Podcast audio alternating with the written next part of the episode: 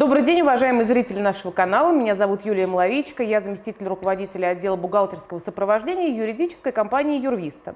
Сегодня мы рассмотрим очень интересный кейс нашей компании. И поможет мне в этом руководитель отдела бухгалтерского сопровождения Архимонова Виктория. Здравствуйте. Вик, давай сначала ты расскажешь нам, какого вида требования приходят предпринимателям.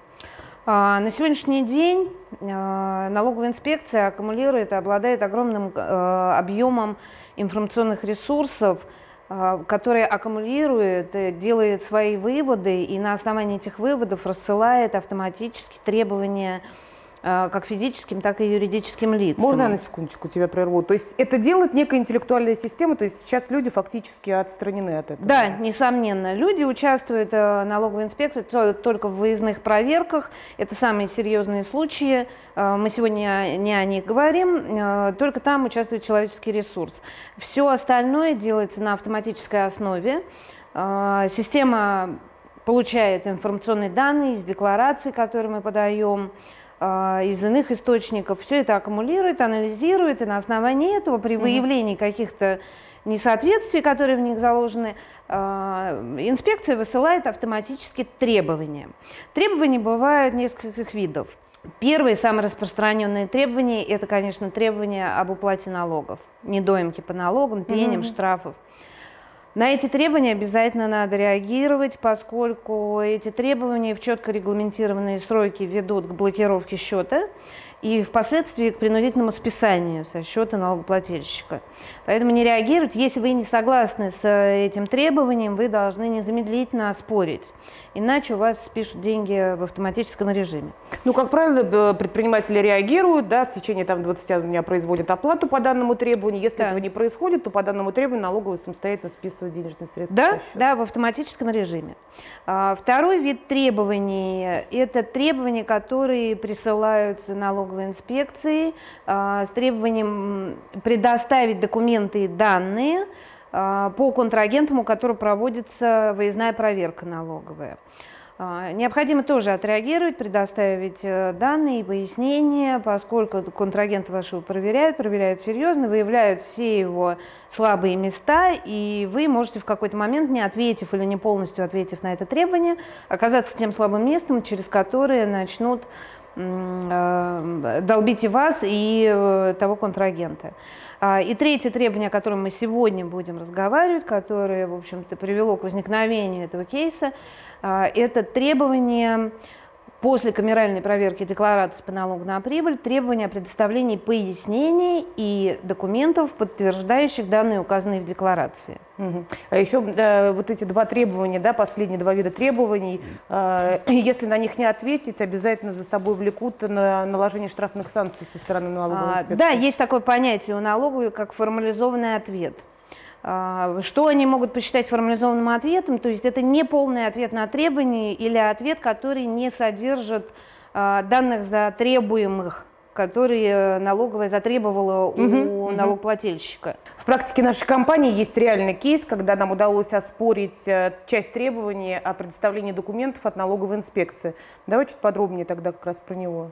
А, да, к нам обратился э, учредитель генеральный директор компании – которая получила требования о предоставлении данных и документов по декларации по налогу на прибыль. А, он пояснил, что это уже третье требование, в котором налоговая инспекция а, перечисляет все те же документы, все те же пункты, и он не понимает, как ему реагировать и как ответить на это требование, потому что по двум предыдущим требованиям он уже документы направлял. То есть они все три друг за другом, они были идентичны. Фактически идентичны, там... да. Угу. Хорошо, да, налоговый не перестает нас удивлять. Интересно теперь тогда, как реагировать на такого рода требования? А, ну, во-первых, я хочу сказать о том, что реагировать на требования обязательно нужно. Какое бы требование вам ни пришло, вы должны на него ответить. Согласны вы, не согласны, если у вас возражения, а, либо вы предоставляете все документы, на любое требование нужно ответить. Если вы не ответили на требования, это влечет за собой штраф в размере 10 тысяч а, и вполне возможно к более серьезному анализу налоговой инспекции этих показателей, которые угу. вы не стали подтверждать в требовании. А, и, конечно, повторные требования об этом. Ну, то есть в любом случае ответ на требование должен быть максимально полным, да, неважно, согласен ты или не согласен. То есть либо ты согласен и прикладываешь документы, да, которые требуют информацию, да, документы и информацию, либо ты э, полномасштабно, совершенно развернуто отвечаешь, да, там, почему ты не можешь ответить, как бы, да, на данное требование, какой части у тебя нет, да, и с чем ты не согласен. А, да, конечно. Но мы говорим о том всегда клиентам, что они должны знать свои права и отстаивать свои права. Налоговая инспекция зачастую в требования включает те пункты, которые не имеет права. Например? А, например, вот в этом а, случае, с которым мы работали, мы провели анализ этого требования правовой и выявили а, несколько несоответствий законодательству. Ну, во-первых, э, камеральная проверка по декларации, э, по которой запрашивали документы, mm-hmm. прошла. А, и налогоплательщику не было, не было направлено никаких актов несоответствия или запросов в установленные сроки о том, что э, у налоговой инспекции есть какие-то сомнения по поводу показателей этой декларации. Во-вторых, а, данные, которые запрашивали, документы, которые запрашивали mm-hmm. в этом требовании, они были уже предоставлены по предыдущим двум требованиям, о чем мы также указали э, в ответном письме, э, что считаем нецелесообразным предоставление повторных документов, поскольку они были предоставлены ранее и перечислили, конечно, номера требований, по которым мы их mm-hmm. предоставляли. Также мы указали им о недопустимости э, запрашивать у бухгалтерии компании таблицы, аналитику, расшифровки, поскольку э, статья 88 налогового кодекса не предусматривает в своем перечне, а именно перечнем из этой статьи должны руководствоваться налоговые mm-hmm. органы при выставлении требований, такого характера, а, не содержит а, обязанности налогоплательщика предоставлять расшифровки, аналитику. То есть этим должны заниматься налоговые инспекторы. Мы предоставляем первичную документацию и предоставляем декларацию. Все остальное это забота налоговой инспекции. И при этом в 99% таких требований в обязательном порядке указывается как раз расшифровка совершенно расходов верно. и прочее, прочее да. Да, да, совершенно верно. А, указывают, а, предоставьте расшифровки расходов, предоставьте а, какую-то аналитику по выходу из сложившейся ситуации. А, нет, не обязаны. Нет. Не обязаны. Ну вот при, при, при глобальном таком детальном изучении, да, очень много требований, получается, в этом было допущено ошибок. Э, как мы на него ответили, понятно. И вот с правовой точки зрения больше от налоговой не возвращалось к нам никаких запросов. А, нет, налоговая приняла э, наш ответ. А, помимо этого мы указали о недопустимости а, повторных, повторных отправок этих требований нам. Угу. А, также мы озвучили просьбу рассмотреть обоснованность обоснованность э, отправления этих требований налоговым инспекторам, поскольку один и тот же налоговый инспектор направил все три требования. Очень странная, конечно, ситуация, удивительно. И какой можно вывод сделать из рассмотренного кейса? А, самое главное, что налогоплательщики должны знать свои права и отстаивать свои права. А, первое. Определите обоснованность и направление требования.